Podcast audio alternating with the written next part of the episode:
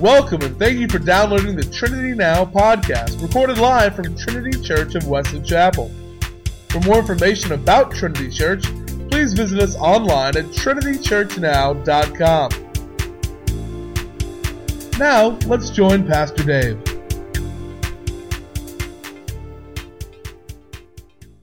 Open your Bibles, please, to Mark chapter 24. I'm sorry, let's try Matthew. Jeez. Jeez. See, I don't think there's a Mark 24 anyway, there is there? That's like saying, okay, open your Bibles to Hezekiah. No, that'll be looking for that one for a while. Um, Matthew chapter 24, starting in verse 1. As long as we're all seeing. Now, isn't that more comfortable than having to get down and back up? And good call, Julie. Good call. Good deal. Matthew chapter 24, starting in verse 1. Then Jesus went out and departed from the temple, and his disciples came up to show him the buildings of the temple. And Jesus said to them, Do you not see all these things? Assuredly, I say to you, not one stone shall be left upon another uh, that shall not be thrown down. And now, as he sat on the Mount of Olives, the disciples came to him privately, saying, Tell us, when will these things be? And what will the sign of your coming and of the end of the age? And Jesus answered and said to them, Take heed that no one deceives you. For many will come in my name, saying, I am the Christ, and will deceive many. And you will hear of wars and rumors of wars. See that you are not troubled, for all these things must come to pass but the end is not yet. For nation will rise against nation, and kingdom against kingdom. And there will be famines and pestilence and earthquake and ver- earthquakes in various places. And these are the beginning of sorrows. Would you bow your heads with me, please? Our gracious Father, we just we thank you. We thank you for being our God. We thank you for, for being with us at, at this time as we're here worshiping you. Father, I, I pray now that we would just open our hearts and open our minds. Um, lead us in the direction that, that you would have us go. And may you be praised in all that we do and say. And we pray this in Jesus' name. Amen. You may be seated now. And please leave those Bibles open. Um, you know, as I uh, was going over um, Matthew 24, uh, in Bible study the other night, um, I realized um, we could we could spend a little time here, and we probably, without a without a doubt, we're going to spend a little bit of time in in Matthew, and and and what I've just started to read about today in these first um, eight verses of Matthew uh, 24 is the Olivet Discourse. Um, it, it is where Jesus starts or, or with his disciples, he starts talking about, in this spot, he starts talking about the end time prophecies. He talks about the things, the signs that, that are coming, the signs of things to come, and, and for them um, to take heed on, on, what, on what he is, is, is talking about here. Um, we don't know when this time will come. We have no idea when this time will come. Um, there, there are no the signs that we have talk about a time coming which is called the tribulation period. What we do know about the tribulation period is that it's a, it's a, a period of time that will last seven years. There's seven years in the tribulation period. Those seven years, pay attention, those seven years are, are split into two sections. A, three, a, a first period of three and a half years, and the, the last period, which is three and a half years.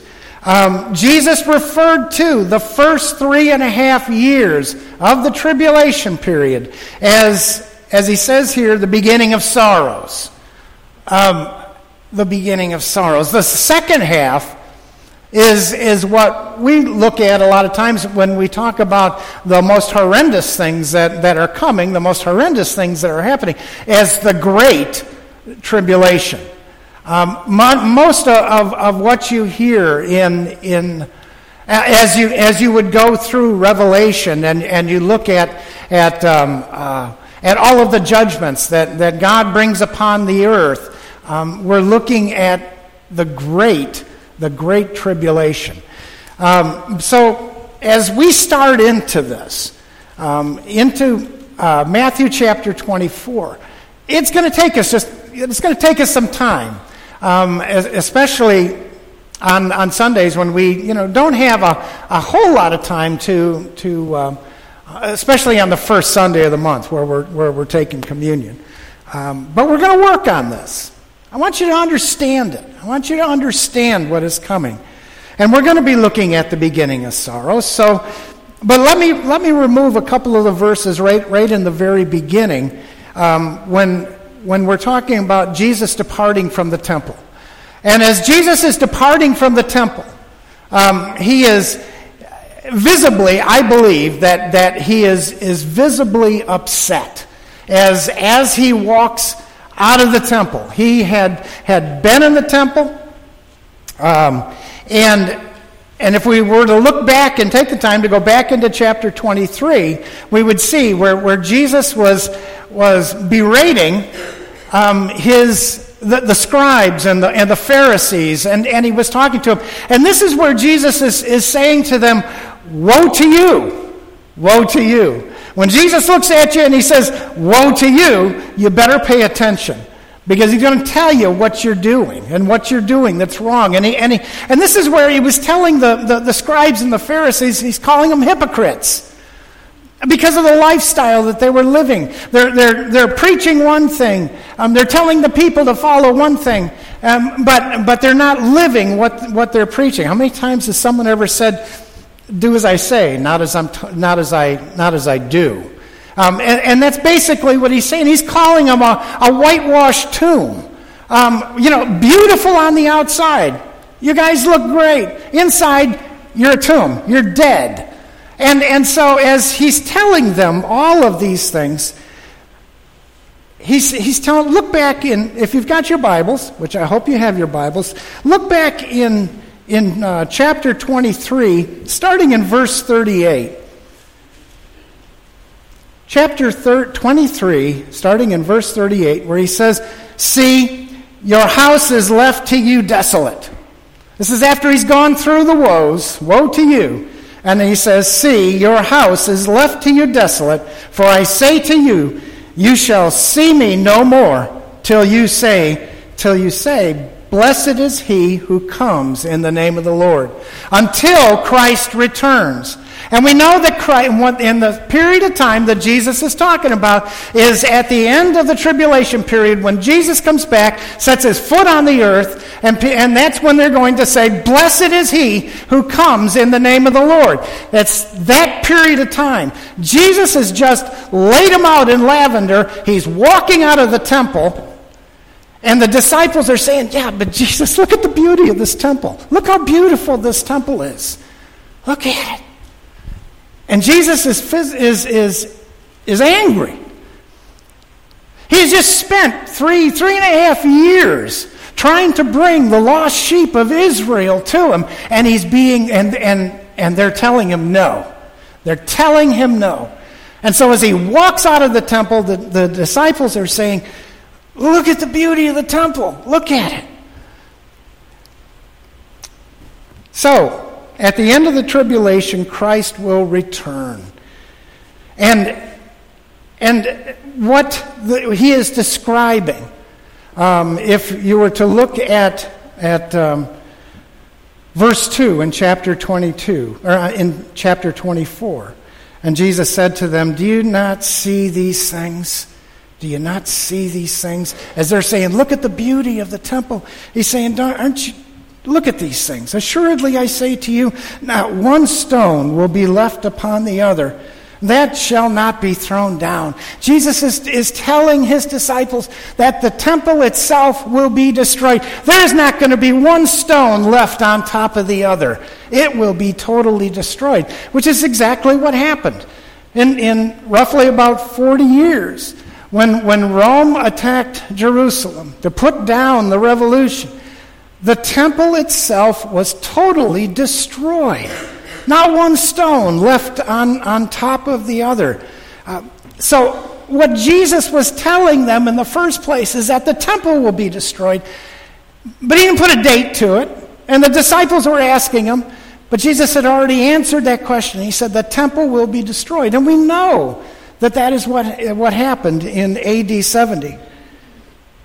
So he goes to the, to the Mount of Olives. And guys, if, if uh, you ever see one of those shots of, of Jerusalem and you're looking at the old city, and, and you're looking down in, into the old city and you see the dome of the rock, the, the, the mosque that is there. That's where the temple was. But if, if you could picture this, this is where Jesus is, is sitting on, on the Mount of Olives as he looks down at the temple, and, and the disciples come and they gather around him and they, and they ask him these questions. And they say, when, when will these, these, these things be? And what are the signs of your coming and the end of the age? What are these things? And they've actually, actually asked three questions. The first one he's already answered. He said the temple is going to be taken down.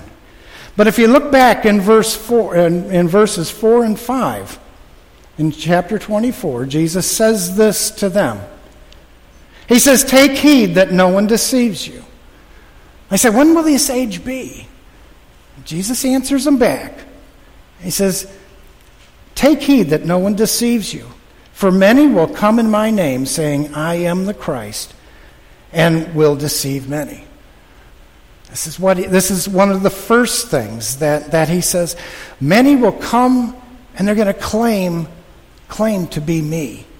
They're going to claim to be me. And, and you know, folks, over the years, there have been those who have come.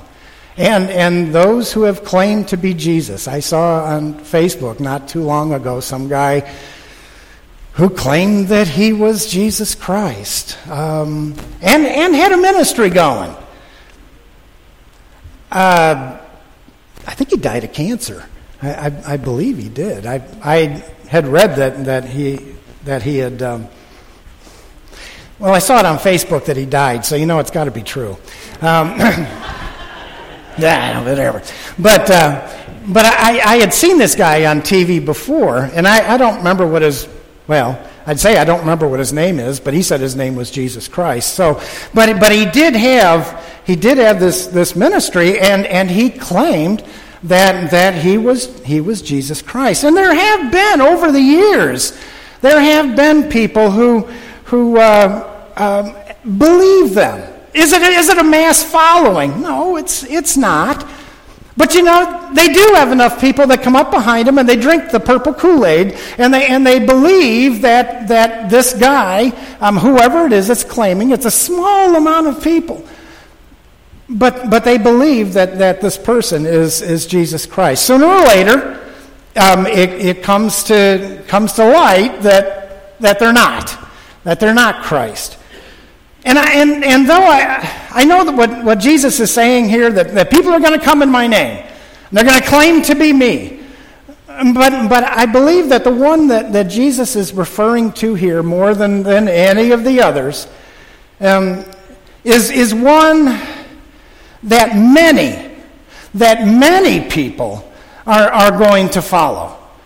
That people are going to fall over um, trying to follow. That there is going to be no doubt. This one's going to be different. This one will be different. And so if you look in your Bibles to, to Revelation, go to Revelation chapter 6. Revelation chapter 6, starting in verse 1.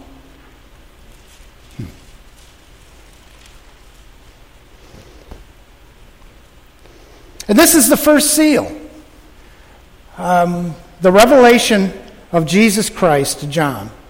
And he says, Now I saw when the Lamb opened one of the seals, and I heard one of the four living creatures saying with a voice like thunder, Come and see. And I looked, and behold, a white horse. And he who sat on it had a bow, and a crown was given to him. And he went out conquering and to conquer. The white horse, holding, holding a bow to show that, that he was a conqueror, That, that is the, the, you've heard of the four horses of the apocalypse before. This is number one. Number one, who comes on, on a white horse. And this is the one where a crown is given to him and he has a bow in his hand. Folks, um, this is the Antichrist. This is the Antichrist as he shows up on, on the scene. And this, this Antichrist, which will come at the, at the beginning of the tribulation period. There are signs that, that show that this is who this will be. Um, flip over in your Bibles. Remember, I did say something about Bibles here. Um, it's kind of kind of good. We need to be able to keep our Bibles and be able to to listen to rustling pages, or, or if you've got the app, doing it that way. If you flip over into Daniel, Daniel 927. Daniel 9:27 has something to say about about the antichrist. Daniel 9:27. And then he shall confirm a covenant with many for one week, and in the middle of the week he shall bring, to, bring an end to sacrifice and offering, and on the wing of abomination shall be one who makes desolate, even until the consummation which is determined is poured out on the desolate. Listen, we know, we know that when the, when the Antichrist shows up on the scene, that, that he is going to confirm an agreement, a seven year agreement with Israel. He's not writing it, he's confirming it. And there's an agreement with Israel that, that is, is going to come to being, and that it's going to be a seven year agreement, and then after three and a half years, he's going to break that agreement. But when he shows up, it's the idea that he is going to confirm this this agreement with Israel for peace. For peace. Do you remember a few weeks ago when, I, when we were talking about the Gog Magog war? And I said, you know, with all of these people who are, are, are attacking, with Gog and Magog and all the countries around them, as they attack Israel, Israel isn't lifting a finger.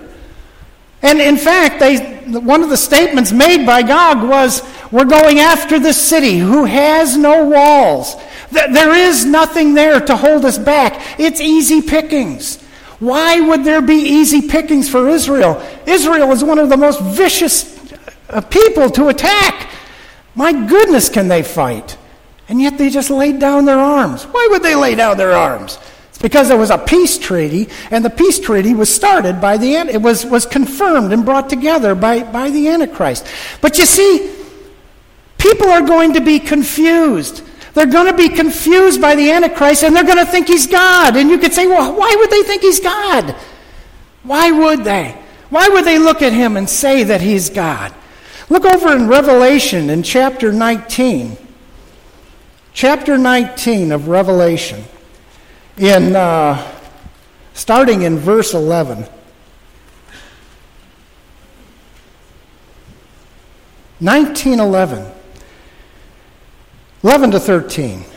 And it says, Now I saw heaven open, and behold, a white horse. And he who sat on him was called faithful and true, and in righteousness he judges and makes war. His eyes were like a flame of fire, and on his head were many crowns, not one, many.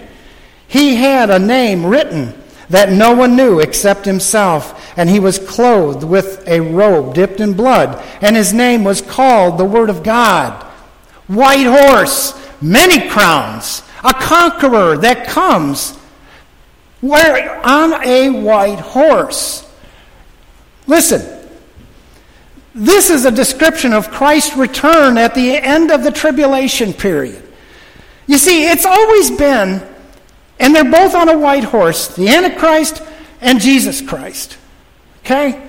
And, and it's always been Satan's desire to, to imitate God and to make people think that he is God. And, and he, he does it very, very well. That's why, first of all, you see the white horse. You see the Antichrist on the white horse. And just for the record, guys, there is no horse. Don't be looking for the horse. because there is no white horse. It's the image to demonstrate the power and the conquering strength is what it's supposed to be. That's what the Bible is telling us through this image. It's the horse is, is power and a, and a conquering strength. Listen, just let me take you back for just a second. Do you remember when Jesus rode into, into Jerusalem? As he was going into Jerusalem for the last time and he was going to be, going to be crucified, what did he go into town on? What did he ride into? On a donkey. And why did the people, why were they upset with Christ? Because they were being, they were being, they were under Roman control. And you know what they wanted? They wanted their Messiah to come in on a horse. They wanted him to have that power and that strength that, that they needed to break away from the Roman Empire. That's what they wanted. And what did Jesus come in on? On a donkey. It, it, it, wasn't the conquering strength. That shows you that Jesus Christ was here as a servant. What he rode in on is important because he was coming as a servant.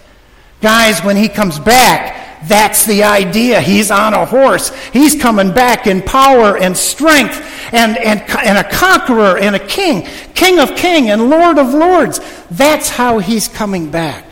You see? But, but there's a deception here. The Antichrist comes in, and, and he's on, as it says on that white horse, and he'll fool people. People will say, well, This is Jesus Christ. He's come back. This is God. He's come back. Let me ask you something. Would you fall for that? And let's leave horses out of this. But if someone showed up today and said, I'm going to work out this agreement with Israel. And it's not, we've had, hey, listen, our last three, our last three presidents anyway, have, have three or four presidents have, have been after uh, Israel to write an agreement with Israel. Believe me. They've done everything they could. Give up the land, Israel. Come on, we'll work out a peace agreement here. And Israel keeps going, No, uh uh-uh. uh. Get away from me.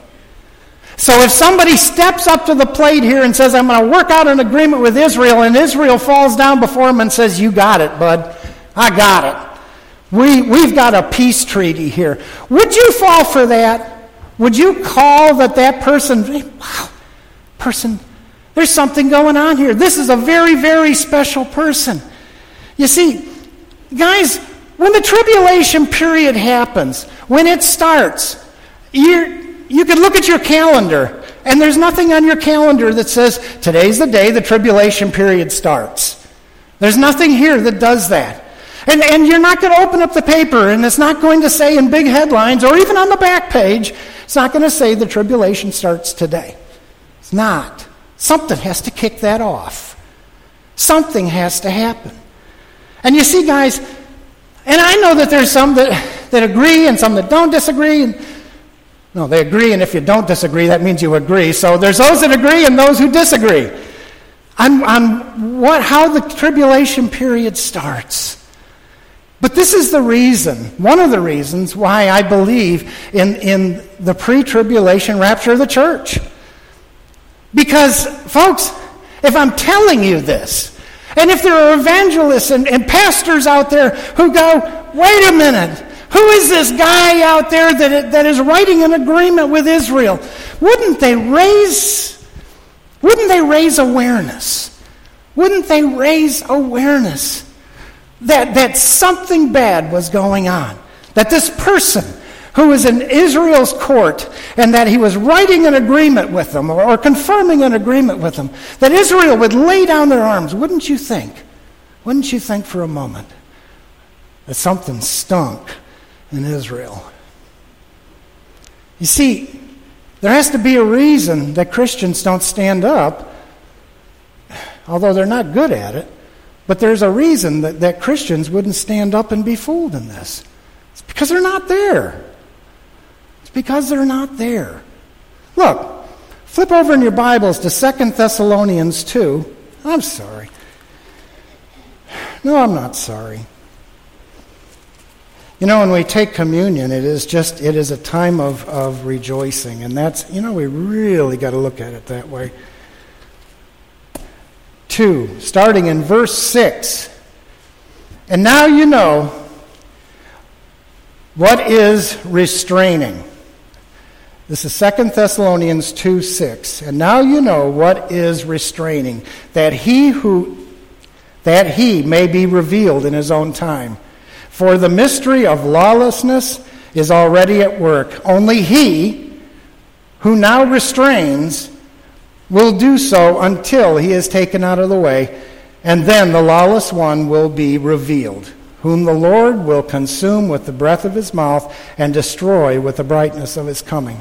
Will the, will the Antichrist be, will, he be destroyed? Absolutely. Christ will come and he will do that. But something has to turn this joker along, uh, uh, loose on this earth. And, and, and as it talks about a restrainer, it's talking about the Holy Spirit.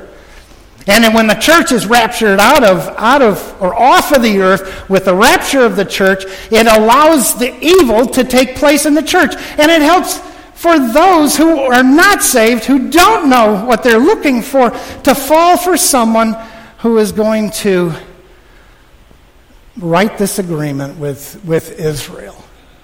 Um, that's why I believe in, in a, a pre uh, tribulation rapture of the church. Let me show you one more.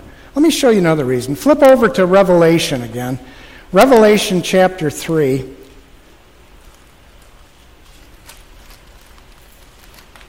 Revel, whoops, Revelation chapter 3, in verse 10.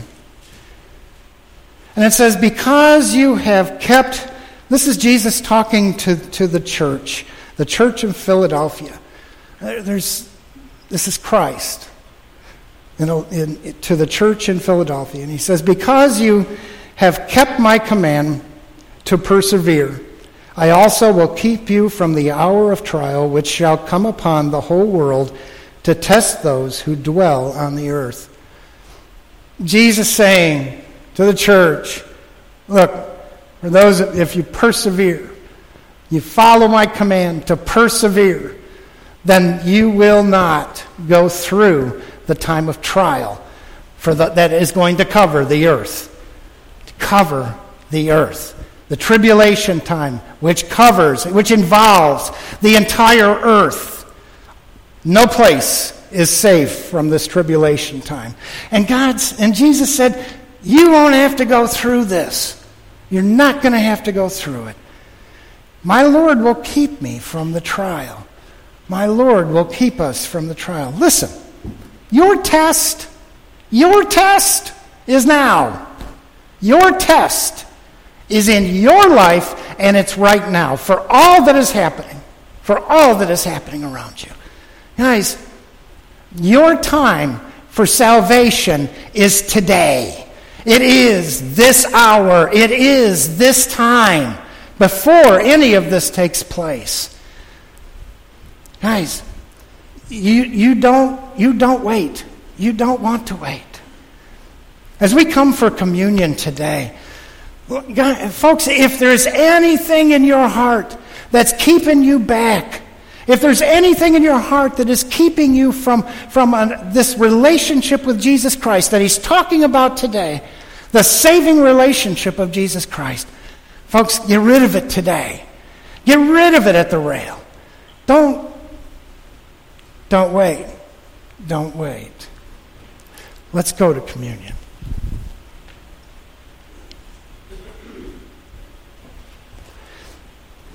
On the night that Jesus was betrayed in that upper room with his disciples. After finishing the Passover meal, Jesus took this bread and he gave thanks to the Father and he broke the bread and he said, This is my body which is given for you. Eat this. And when you do, do this in remembrance of me. After the bread, he took the cup. And again, giving thanks to the Father, he said, This cup is my blood of the new covenant that I shed for you and for many for the forgiveness of sin. Drink this. And when you do, do this in remembrance of me. Let's pray. Our Heavenly Father, we give you thanks for all that you are as our God. You are King. You are the King of kings and the Lord of lords. But, but yet, on that day, so many years ago, you went to the cross, and on that cross, you shed your blood for the forgiveness of our sins. Lord, we're here today to celebrate that, that you are our sacrificial lamb in all that you did for us, Lord, for the forgiveness of our sins. Father, take these common elements. Let them be the body and the blood of Christ for all who partake. And in this, Father, we will thank you and we will praise you in Jesus' most precious name. Amen.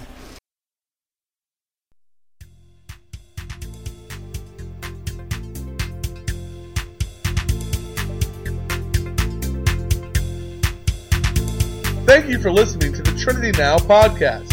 For more information about Trinity Church, please visit us online at trinitychurchnow.com. We hope today's sermon has touched your heart, and we hope you will join us next week for another message from God's Word.